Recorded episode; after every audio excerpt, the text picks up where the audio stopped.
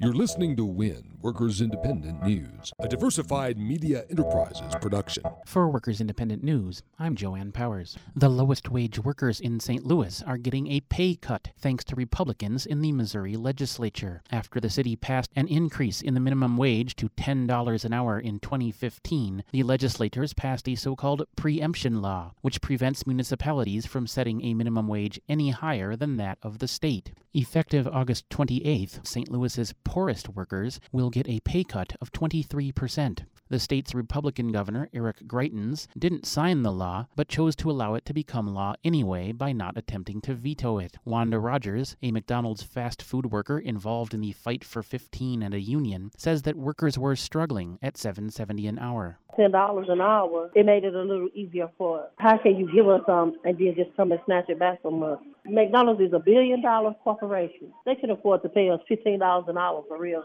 We really do some hard work, and for y'all to come back and take this ten dollars from us, I don't think it's fair. I wonder if they can live off of seven seventy an hour. It's really gonna be heartbreaking, and it's really gonna hurt us for them to come back and just snatch that from under us like that. I'm not gonna accept it. We're gonna keep on fighting until we get what we deserve and what we work hard for. The National Employment Law Project is calling out the so called gig economy, app based companies such as Uber, for contributing to racial inequality in our economy. Nayanthara Mehta of NELP says a lot of the problems facing these workers stems from misclassifying them as independent contractors. What a lot of these gig companies are doing is saying, we're going to dictate a lot of your working life and working conditions, but we're going to call you an independent contractor. All of the things that most of us associate with the protections of having a job, that we get paid a minimum wage or are protected from discrimination, we are able to collectively organize as workers. All of these things happen if you are classified as an employee. Independent contractors are exempt from protections of the Civil Rights Act. In addition to direct discrimination, Mehta notes biases in the customer rating systems companies such as Uber use to rate their workers. Whether they are explicitly biased or they have the invisible but pervasive biases that we know exist in our society, they apply those biases when they're rating their drivers. And drivers of color are therefore